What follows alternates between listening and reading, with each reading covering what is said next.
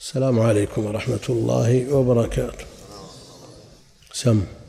بسم الله الرحمن الرحيم. الحمد لله رب العالمين وصلى الله وسلم وبارك على نبينا محمد وعلى آله وصحبه أجمعين. اللهم اغفر لنا ولشيخنا وللمستمعين برحمتك يا أرحم الراحمين. سبحانك لا علم لنا إلا ما علمتنا إنك أنت العليم الحكيم.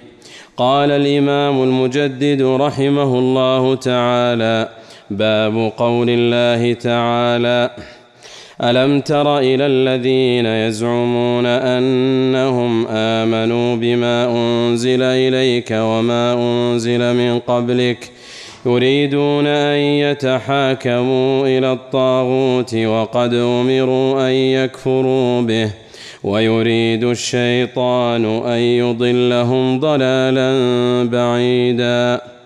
الآيات وقوله وإذا قيل لهم لا تفسدوا في الأرض قالوا إنما نحن مصلحون.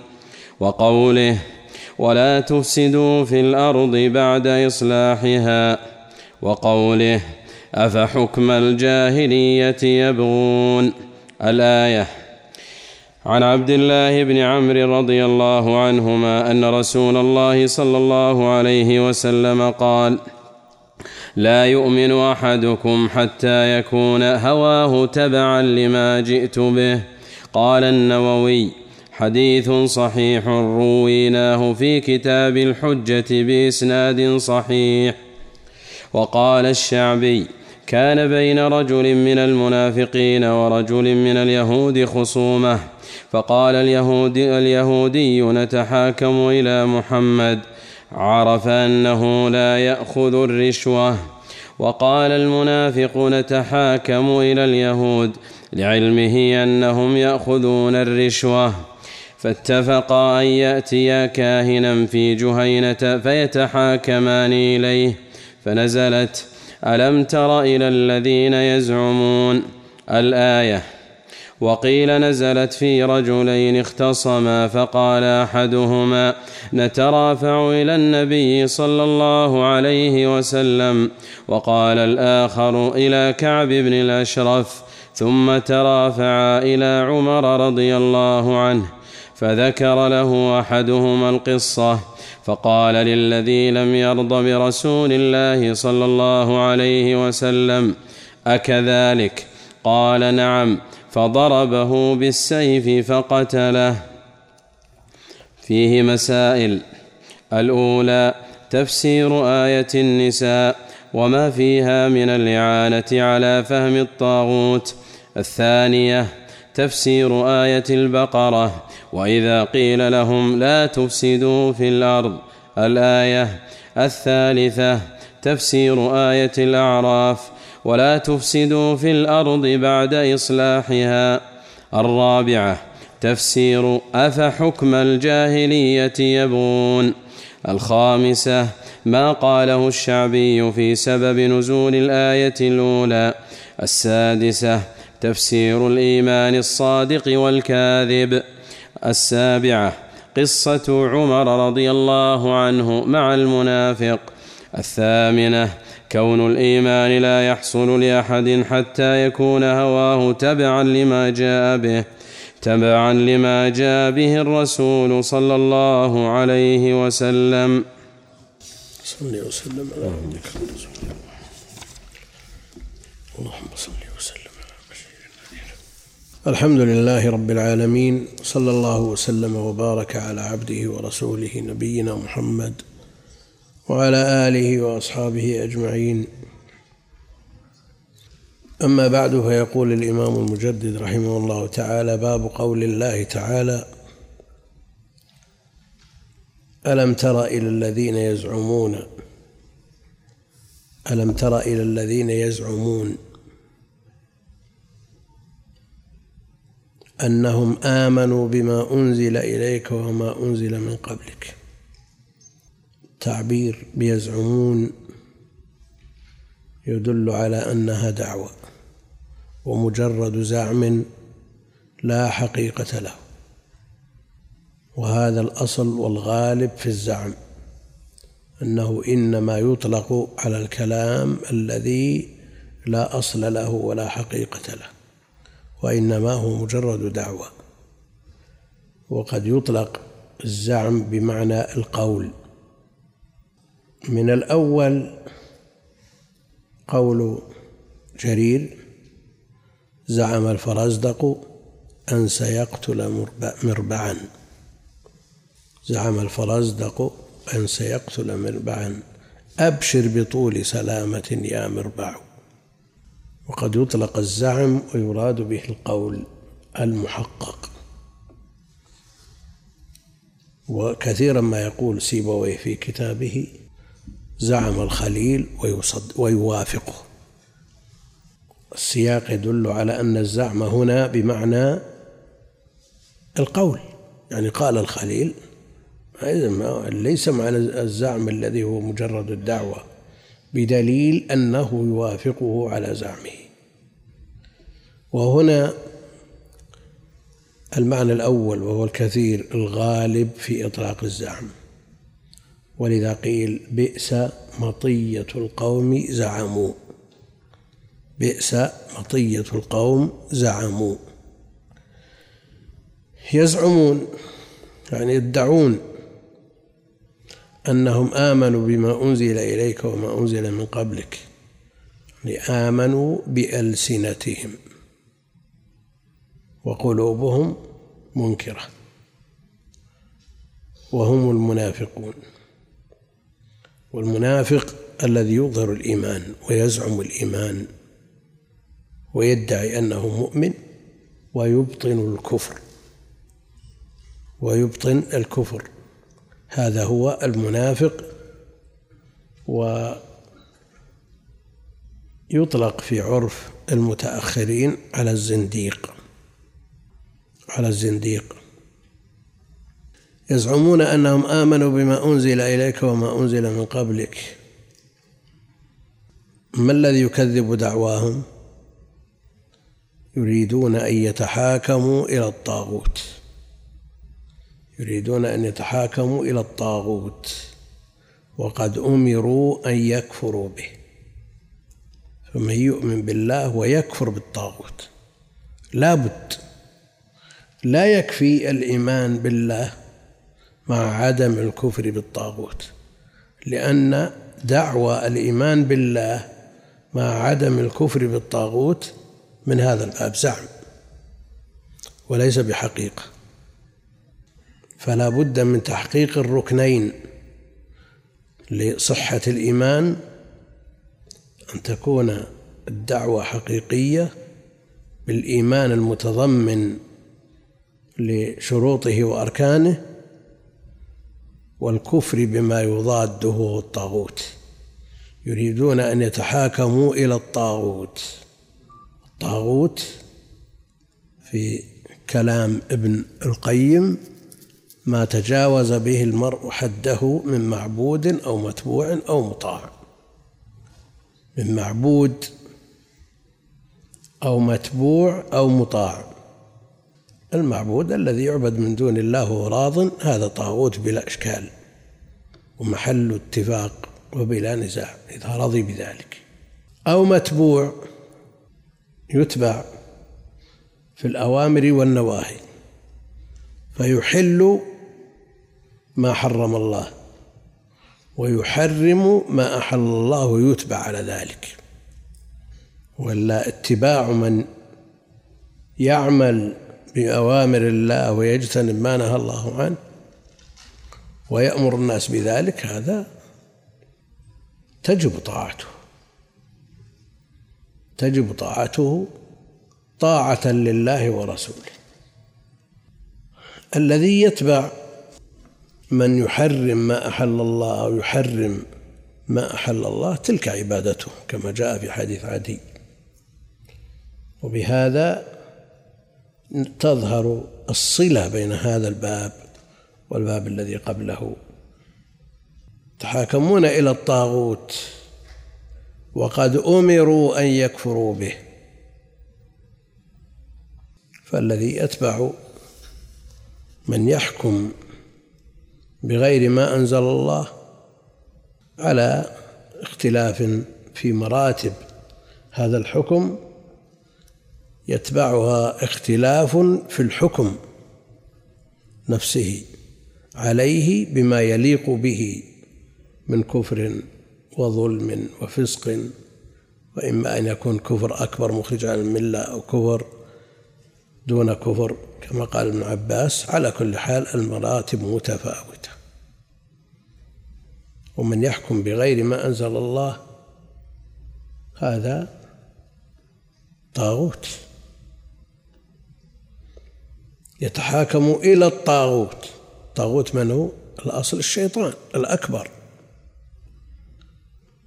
شياطين الإنس والجن الذين يحكمون بغير ما أنزل الله ويلزمون الناس بذلك هم طواغيت يريدون أن يتحكموا إلى الطاغوت الذي يحكم بما أنزل الله بكتاب الله وسنة رسوله. يمكن أدخل هنا؟ لا. لكن يدخل فيه من خالف ذلك. وقد أمروا أن يكفروا به ويريد الشيطان أن يضلهم ضلالا بعيدا. يريد الشيطان أن يضلهم ضلالا بعيدا. الشيطان يريد أن يضل الناس كلهم. وأقسم أن يغوي الناس أجمعين. وكل من يفعل شيئا لا سيما مثل الشيطان الذي حكم عليه بدخول النار وحرمت عليه الجنة وأنه مخالد مخلد فيها. يريد أن كل الناس معه لأن مثل هذا الذي ما لم يكن هناك دين وإيمان إذا أصابه شيء من المصائب يتمنى أن الناس كلهم يصابون بمثل هذه المصيبة. يتمنى أن يصاب الناس كلهم بهذه المصيبة. والشيطان حكم عليه بالخلود الأبدي في النار في العذاب المقيم يتمنى ويريد أن يكون الناس كلهم معه.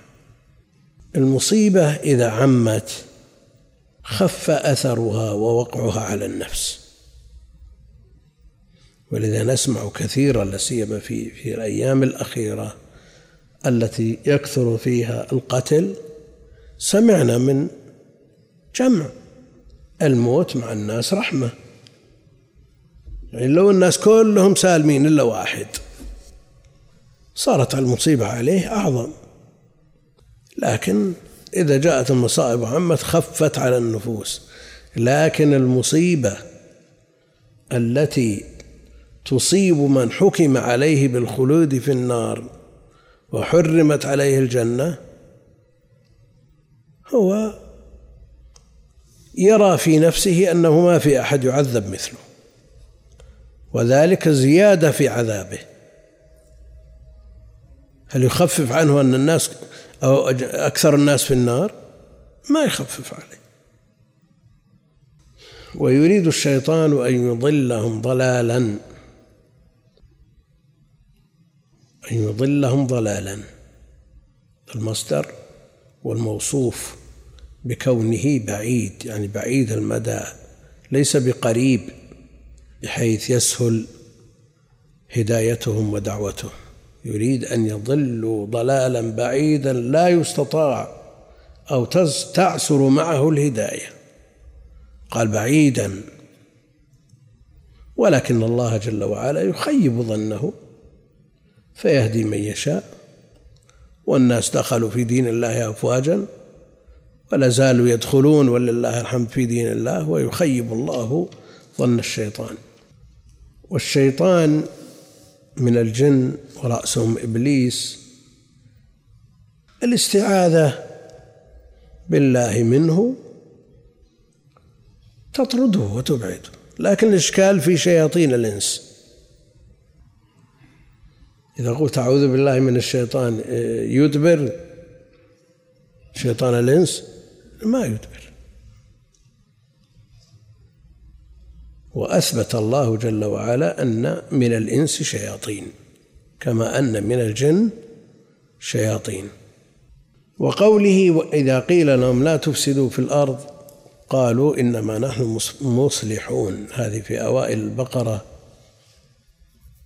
لا تفسدوا في الأرض.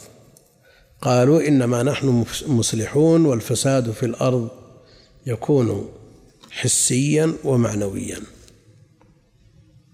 الحسي بالهدم والتخريب والتفجير وغير ذلك. هذا إفساد في الأرض. والإفساد المعنوي بالذنوب والمعاصي والجرائم والمنكرات وهذه أعظم. لأن الأولى إفساد بقدر ما يحصل من التخريب ويبقى الباقي سليم ويبقى تبقى البقية سليمة. لكن الفساد المعنوي الذي تعم عقوبته المفسد وغير المفسد. هذا أشد وأعظم وأنكى. ولا تفسدوا في الأرض بعد إصلاحها.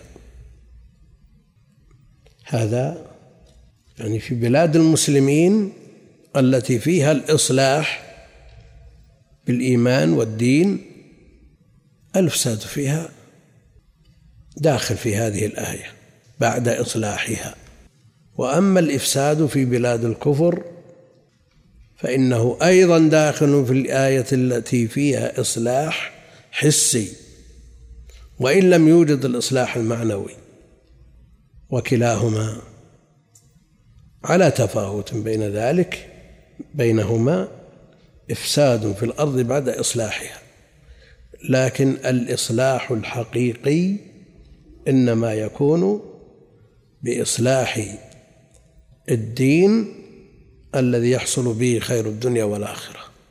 وعلى كل حال الإفساد سواء كان في بلاد المسلمين أو في بلاد الكفار كله محرم وداخل في الآية وغيرها من الآيات والأحاديث التي جاءت بتحريم الإفساد.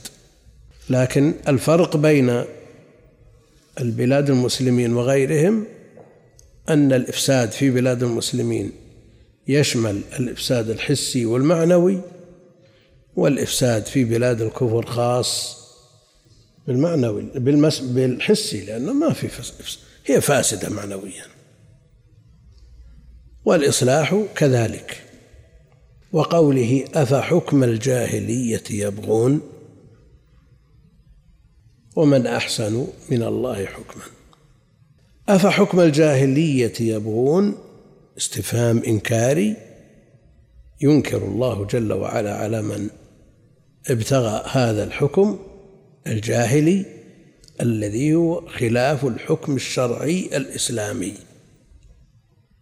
حكم الجاهلية سواء كانت الجاهلية الأولى الجاهلية الأولى التي كانت قبل بعثة النبي عليه الصلاة والسلام أو ما يوصف بالجهل في كثير من المجتمعات غير الإسلامية وهذا ظاهر ومع الأسف أن يوجد الجهل ويعم ويطبق في بعض البلدان الإسلامية بحيث لا تجد فرقا بين بلاد الإسلام وبلاد الكفر.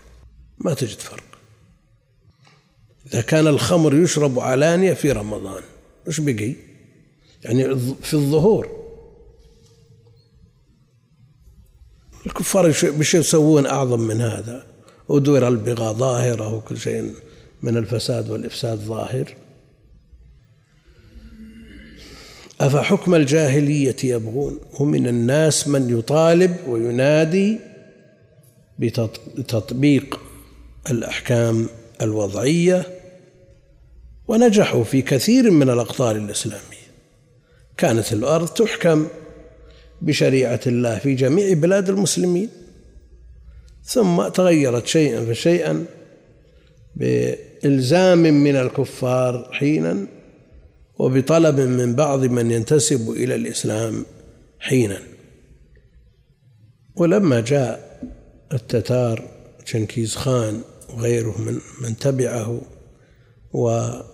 وتيمور الذي زعم أنه دخل في الإسلام طبقوا شريعتهم وجمعوا القوانين من اليهودية والنصرانية ومن اجتهاداتهم وأضافوا إليها بعض الأحكام من الشريعة الإسلامية في كتاب سموه الياسق. وذكره الحافظ ابن كثير في تفسيره.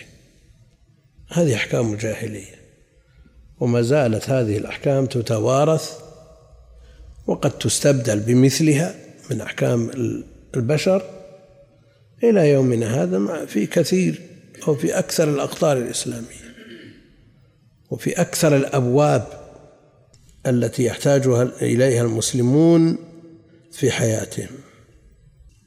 وبعضهم أبقى في قوانينه الأحوال الشخصية وبعضهم من أتى عليها كغيرها.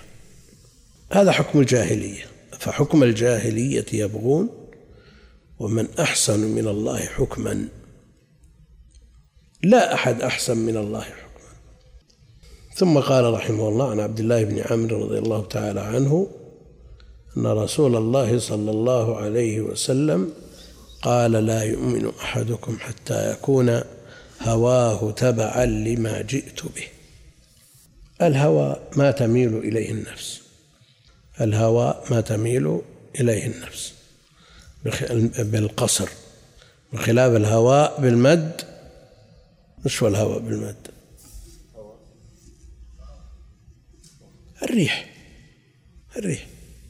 ولذلك اختبرون لما كنا في المرحلة الابتدائية في الإملاء يقول اكتب كفيت شر الهوى ولولا الهواء ما عاش أحد. ما بينهم فرق؟ في الكتابة بينهم فرق. ما زلنا نحفظ هذا من تلك الأيام. فالهوى ما تميل إليه النفس وترتاح إليه وتطلبه. لا يؤمن أحدكم من المخاطبين وفي حكمهم من جاء بعدهم حتى يكون هواه تبعا لما جئت به. تبعا لما جئت به. يميل مع ما جاء عن الله وعن رسوله. ويتبع ما جاء عن الله وعن رسوله ولو خالف من خالف. ها؟ على حسب ما يتبعه من هوى. لأن ما يتبعه من الهوى متفاوت. قد يميل بشيء يسير وقد يميل بشيء أكثر وقد يميل عن الدين كله. قال النووي هذا من الأحاديث حديث النووي الأربعين النووية. وقد اشترط في مقدمتها ألا يذكر إلا شيئا مما يحتج به. قال النووي حديث صحيح. رويناه في كتاب الحجة بإسناد صحيح. رويناه أو رويناه ابن الصلاح يرى أنه إذا كان فيه بين الناقل والمنقول عنه مفاوز في في الإسناد يقول رويناه وإذا كان الزمن يسير أو في سند متصل إلى من قال الكلام قال رويناه. في كتاب الحجة على تارك المحجة لأبي الفتح المقدسي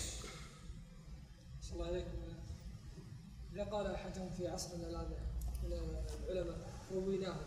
ما يقصد رويناه يعني بإسناد منقطع ما ليس فيه له فيه إسناد. إجازة يعني؟ ها؟ لا لا ما في إجازة. يعني وجدناه مثل من باب الوجادة. الرواية عن الكتب بغير إسناد شأنها شأن الوجادة. رويناه في كتاب الحجة بإسناد صحيح. هذا كلام النووي.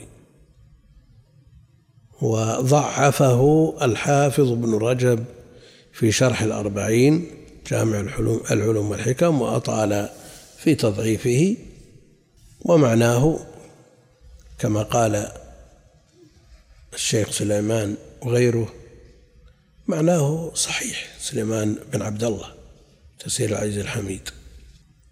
معناه صحيح. قل هذا الشيخ هذا الحديث رواه الشيخ أبو الفتح المقدسي بإسناد صحيح كما قال المصنف عن النووي ورواه الطبراني وأبو بكر بن عاصم وأبو نعيم في الأربعين التي شرط في أولها أن يكون من صحاح الأخبار. وقال ابن رجب تصحيح هذا الحديث بعيد جدا من وجوه ذكرها وتعقبها بعضهم. المقصود أن الحديث فيه كلام لأهل العلم ومعناه صحيح. وقال الشعبي عامر بن شراحيل الشعبي الذي يقول ما كتبت سوداء على بيضاء لا يحمل القلم. لماذا؟ شو؟ حفظ. حتى قال قيل في ترجمته أنه إذا دخل السوق وضع أصبعيه في أذنيه. عشان ما يحفظ كلام الناس كلهم اللي يتكلمون ذولا. ما شاء الله ما شاء الله. تسجيل. رحمه الله. لو حي ما قلنا هالكلام خشية من العين. لا تعجب من مما يذكر عن بعض الناس في الحفظ. حتى عندنا في عصرنا من يحفظ عشرات الألوف من الأحاديث. ذكر عن بعضهم أنه يحفظ مصنف ابن أبي شيبة وفيه خمسين ألف حديث وأثر. اللي يحفظ مصنف ابن أبي شيبة هل يتردد في حفظه للصحيحين والسنن و وكتب السنة؟ ذلك فضل الله يؤتيه من يشاء. وإذا صاحب هذا الحفظ الفهم والمنهجية التي يتبع فيها سلف الأمة وأهل العلم في كيفية التعامل مع النصوص اكتملت الآلة. ولكن أحيانا قد يوجد الحفظ ولا يوجد أو ينقص الفهم أو يوجد الفهم ويضعف الحفظ. والمسألة فضل الله يؤتيه من يشاء. وقد يوجد الحفظ والفهم ولا يوفق لسلوك الطريق وقد يضعف في إخلاصه فيصرف عما ينفعه والله المستعان. وقال الشعبي كان بين رجل من المنافقين ورجل من اليهود خصومة. يقول وقال الشعبي كان بين رجل من المنافقين ورجل من اليهود خصومة. فقال اليهودي نتحاكم إلى محمد. ما قال الرسول؟ لأنه لا يؤمن به فدعاه باسمه. عرف أنه لا يأخذ الرشوة. الرسول عليه الصلاة والسلام لعن الراشي والمرتشي والرائش الوسيط بينهم. فقال اليهودي نتحاكم إلى محمد لأنه يعرف من وصفه في كتابهم أو مما اشتهر عنه عليه الصلاة والسلام أنه لا يأخذ الرشوة. أخذ الرشوة بلية ومصيبة وكارثة. أفسدت دنيا الناس. ولذلك استحق باذلها وآخذها اللعن. كيف تستقيم الأمور وتنتظم أحوال الناس والرشوة قائمة. لا تستقيم أحوال الناس. الشخص الذي يريد كسب الحلال ثم يطلب منه رشوة إذا أراد أن يشرع في مشروع تجاري أو معماري أو شيء إما أن يرتكب اللعنة ويترك فلا تستقيم الأمور اليهودي يعرف أن الرسول عليه الصلاة والسلام لا يأخذ الرشوة وسوف يحكم بالحق بالعدل بالإنصاف. وقال المنافق بيبذل رشوة المنافق لأنه يريد أخذ مال غيره. وقال المنافق نتحاكم إلى اليهود. اليهود يأخذون الرشوة فبالرشوة يزعمون أنها تتيسر الأمور هو لا يستحق هذا. ثم يبذل شيئا من ماله فييسر له. نسأل الله العافية. والدنيا كلها لو زالت بحذافيرها ما تقابل اللعن هو الطرد والإبعاد عن رحمة الله. لعلمهم أنهم يعني اليهود يأخذون الرشوة فاتفقا أن يأتي كاهنا في جهينة. قال المنافق أنا ما أبي محمد. وقال اليهودي أنا ما أريد اليهود. اختلف. فاتفق أن يأتي كاهنا في جهينة. فيتحاكمان إليه. فنزلت ألم تر إلى الذين يزعمون؟ الآية المترجم بها هذا سبب نزول الآية التي في أصل الباب التي ترجم بها في الباب. أم تر إلى الذين يزعمون أنهم آمنوا بما أنزل إليك وما أنزل من قبلك يريدون أن يتحاكموا إلى الطاغوت وقد أمروا أن يكفروا به. سبب نزول الآية ما جاء عن الشعبي. لكن الشعبي تابعي ليس من الصحابة. فيكون في السبب نوع انقطاع مرسلا. فيكون مرسلا. نعم. هل سبب النفاق هذه القصة؟ أو هو من أصل المنافق وهذه علامة من علامات وين؟ قصة ذكرت لها سبب في الآية إيه فأنزل الله. فنزلت. فهل هو نفاق من أصل وهذه علامة من علامات نفاقه أو هو نافق اللي قال المنافق هل كان المنافقا أو بسبب قال المنافق موصوف بأنه منافق. الظاهر أنه من من المنافقين من الأصل. إيه. سبب النزول يقول أهل العلم له حكم الرفع.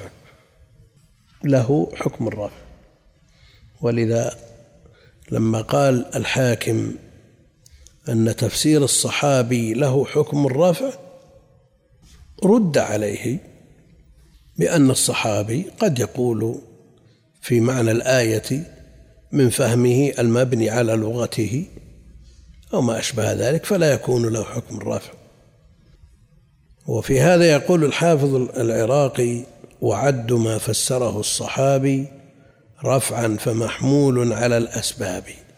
يعني على أسباب النزول لأن أسباب النزول الرسول عليه الصلاة والسلام فيها طرف لا بد منه لأن القرآن إنما ينزل عليه سواء صرح به أو لم يصرح. يقول هنا رواه إسحاق بن راهويه في تفسيره كما في العجاب في بيان الأسباب يعني لابن حجر. والطبري وابن المنذر في تفسيريهما والمروزي في تعظيم محمد بن نصر. مروزي في تعظيم قدر الصلاة. والواحد في أسباب النزول بسند صحيح يعني إلى الشعبي مرسلا. مرسلا لأن الشعبي تابعي. وقد صححه ابن حجر في فتح الباري. وقيل كناية عن ضعفه. لأن قيل صيغة تمريض. فالشيخ المؤلف يرى أنه ضعيف لأنه صدره بصيغة التمريض وقيل نزلت في رجلين اختصما. فقال أحدهما نترافع إلى النبي صلى الله عليه وسلم وقال الآخر إلى كعب بن الأشرف. إلى هذا الحد الروايتان متفقتان. كعب بن أشرف من اليهود. لكن هناك تحاكم إلى كاهن في جهينة. وهنا ترافع إلى عمر رضي الله عنه. فذكر له أحدهما القصة. القصة. أن هذا قال نترافع إلى النبي عليه الصلاة والسلام. وقال الآخر لا أنا لا أرضى بمحمد عليه الصلاة والسلام. صلي وسلم وإنما يحكم بيننا كعب بن الأشرف. من اليهود. ثم ترافع إلى عمر فذكر له أحدهما القصة فتثبت من الذي قال نتحاكم إلى كعب بن أشرف ولم يرضى بالنبي عليه الصلاة والسلام فقال للذي لم يرضى برسول الله صلى الله عليه وسلم أكذلك؟ أكذلك؟ قال نعم. أقر واعترف. لا بد من الإقرار لإقامة الحد. لا بد من الإقرار في إقامة الحد. قال نعم فضربه بالسيف فقتله. لماذا؟ لأن لأنه مرتد. الذي لا يرضى بحكم الرسول عليه الصلاة والسلام ردة. فقتله أقام عليه حد الردة. وقد يقول قائل هل لعمر أن يقيم حد الردة مع وجوده وجود الحاكم وهو الرسول عليه الصلاة والسلام؟ أو نقول هذا افتيات على ولي الأمر؟ أذن.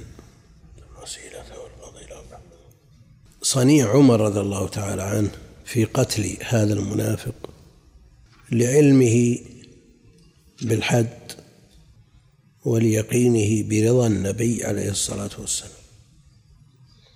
وأن ذلك لا يثير فتنة.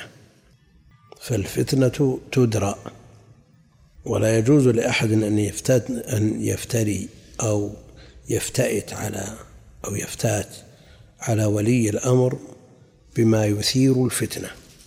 فالتغيير باليد من سلطة ولي الأمر أو من يكلها إليه.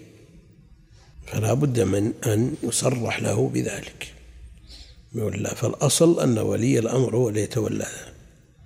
وعمر رضي الله عنه لعلمه برضا النبي عليه الصلاة والسلام بمثل هذا نفذ هذا مع أن القصة فيها كلام وهذا معروف في عهده عليه الصلاة والسلام كثير من تصرفات عمر. أحيانا يقول له لا أضرب عنقه يقول النبي عليه الصلاة والسلام لا. وإن كان مستحقا.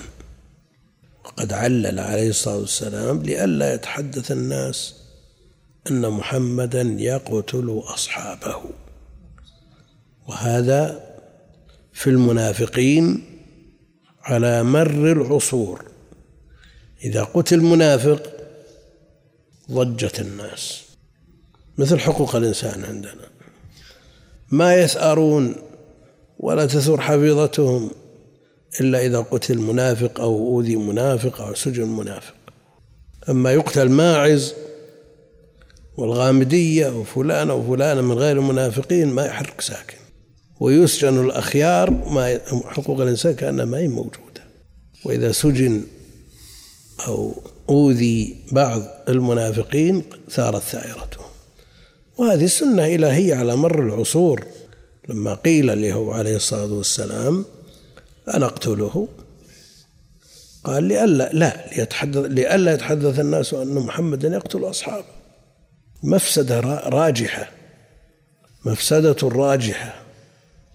وليس ها؟ هذا في عهد النبي عليه الصلاة والسلام. يقول الشيخ سليمان بن عبد الله ابن, الشيخ محمد بن عبد الوهاب في تيسير العزيز الحميد فيه جواز تغيير المنكر باليد وإن لم يأذن فيه الإمام وكذلك تعزير من فعل شيئا من المنكرات التي يستحق عليها التعزير. لكن إذا كان الإمام لا يرضى بذلك وربما أدى إلى وقوع فرقة أو فتنة فيشترط إذنه يقول في التعزير فقط يعني دون إنكار المنكر مع أنه كذلك. تغيير باليد والإنكار باليد من سلطة ولي الأمر أو إلى من وكلها إليه أو لمن طولب بها في قوله عليه الصلاة والسلام من رأى منكم منكرا فليغيره بيده إذا لم يترتب على ذلك مفسدة أعظم الآن يا شيخ أيهما شر ها؟ أيهما شر حال الشخص الذي يطلب من يحكم له بغير ما أنزل الله أو من يباشر الحكم بغير ما أنزل الله؟ الذي يباشر الحكم بغير ما أنزل الله. يعني تبي هذا ديدن وهذا عمل وقاضي ما إلا على ذلك؟ ويحكم بغير ما أنزل الله في في كل الأشياء؟ لا أنا أقصد أن هذه حادثة واحدة لهذا الرجل فحكم عليه. إيه؟ فهل يقال في من حكم بغير ما أنزل الله لو حكم في مسألة واحدة فإنه يدخل في هذا العيب لأنها أشر حال من إلا على حكم بغير ما أنزل الله. تعرف أحكامه تختلف. تختلف. وإذا كان من نوع الكفر دون الكفر فإنه لا يستوجب قتل كما هو معلوم. في هذه القصة كأنها توحي بأنه مرة واحدة ولهوى.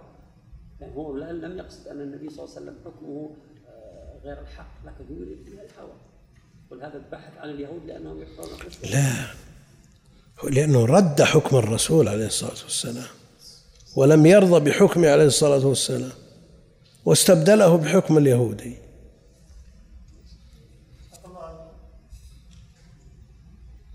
نعم. أليس الأصل الاستتابة؟ شو؟ المنافق المنافق كيف تعرف توبته؟ المنافق ما يمكن تعرف توبته. جمهور أهل العلم على أنه لا يستتاب.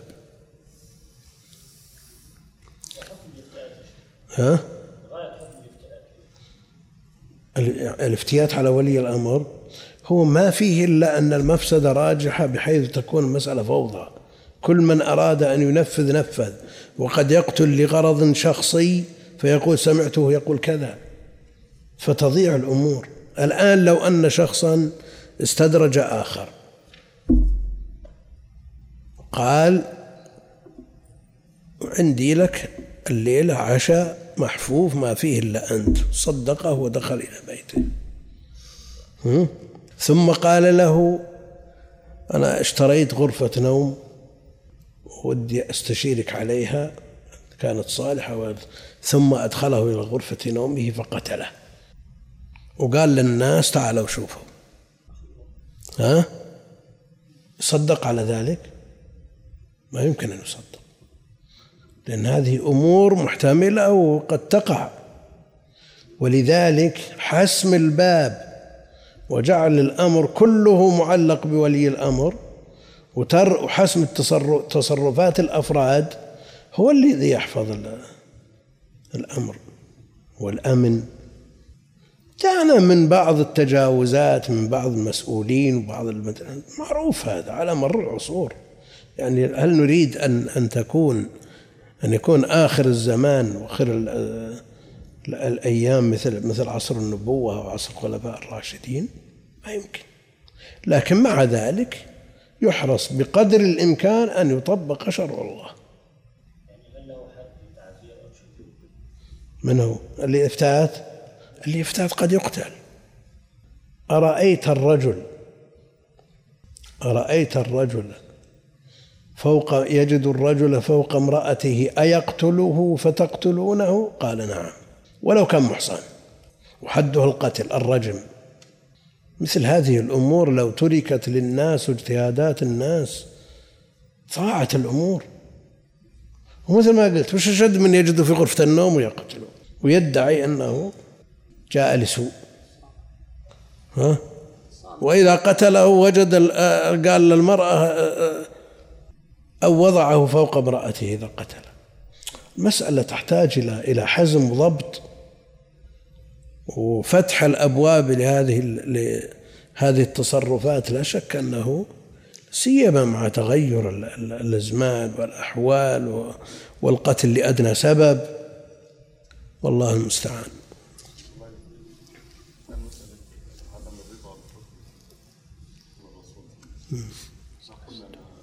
فلا وربك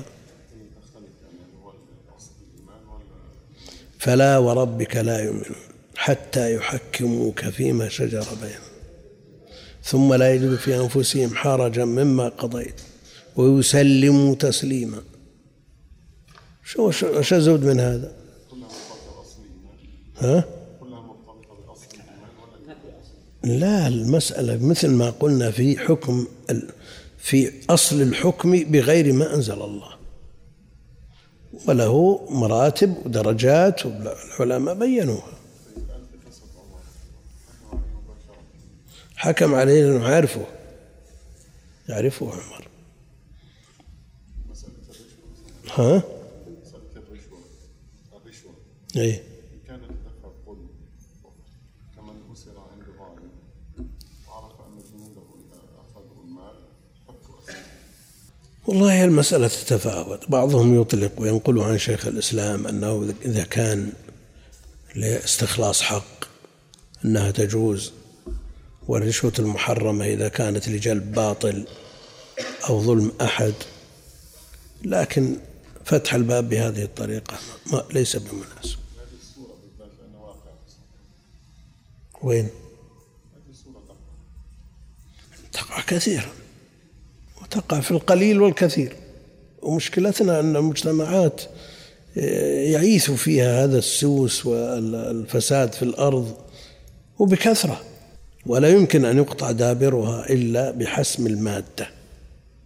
وفتح الباب أنك إذا كنت مظلوم إذا تأخر الفسح تعطي الموظف البلدي ويمشيك هذا اللي هذا اللي يفسد الأمور. هو من حقك أن يفسح لك.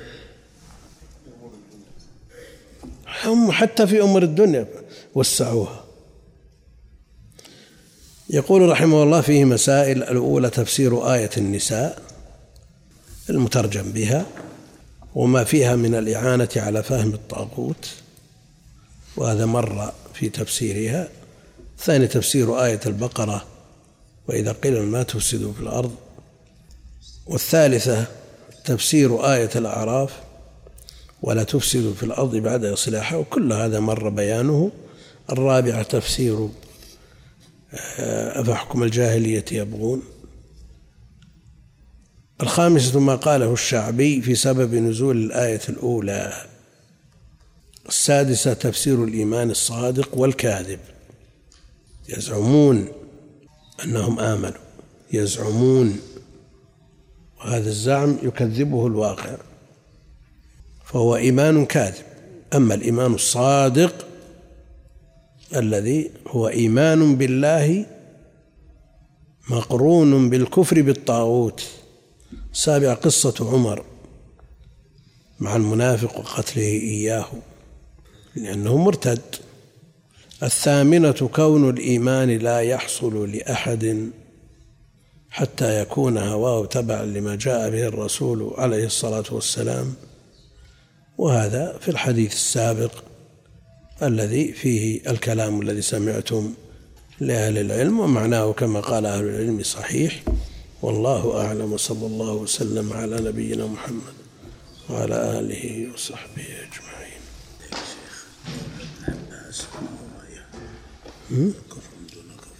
اي يؤخذ يؤخذ ولا ما يؤخذ ولكن إذا إذا اعتقد أن أن حكم الله لا يصلح ولا يصلح الناس أو أن حكم غير الله أكمل من حكم الله أو ما أشبه ذلك هذا كفر مخرج من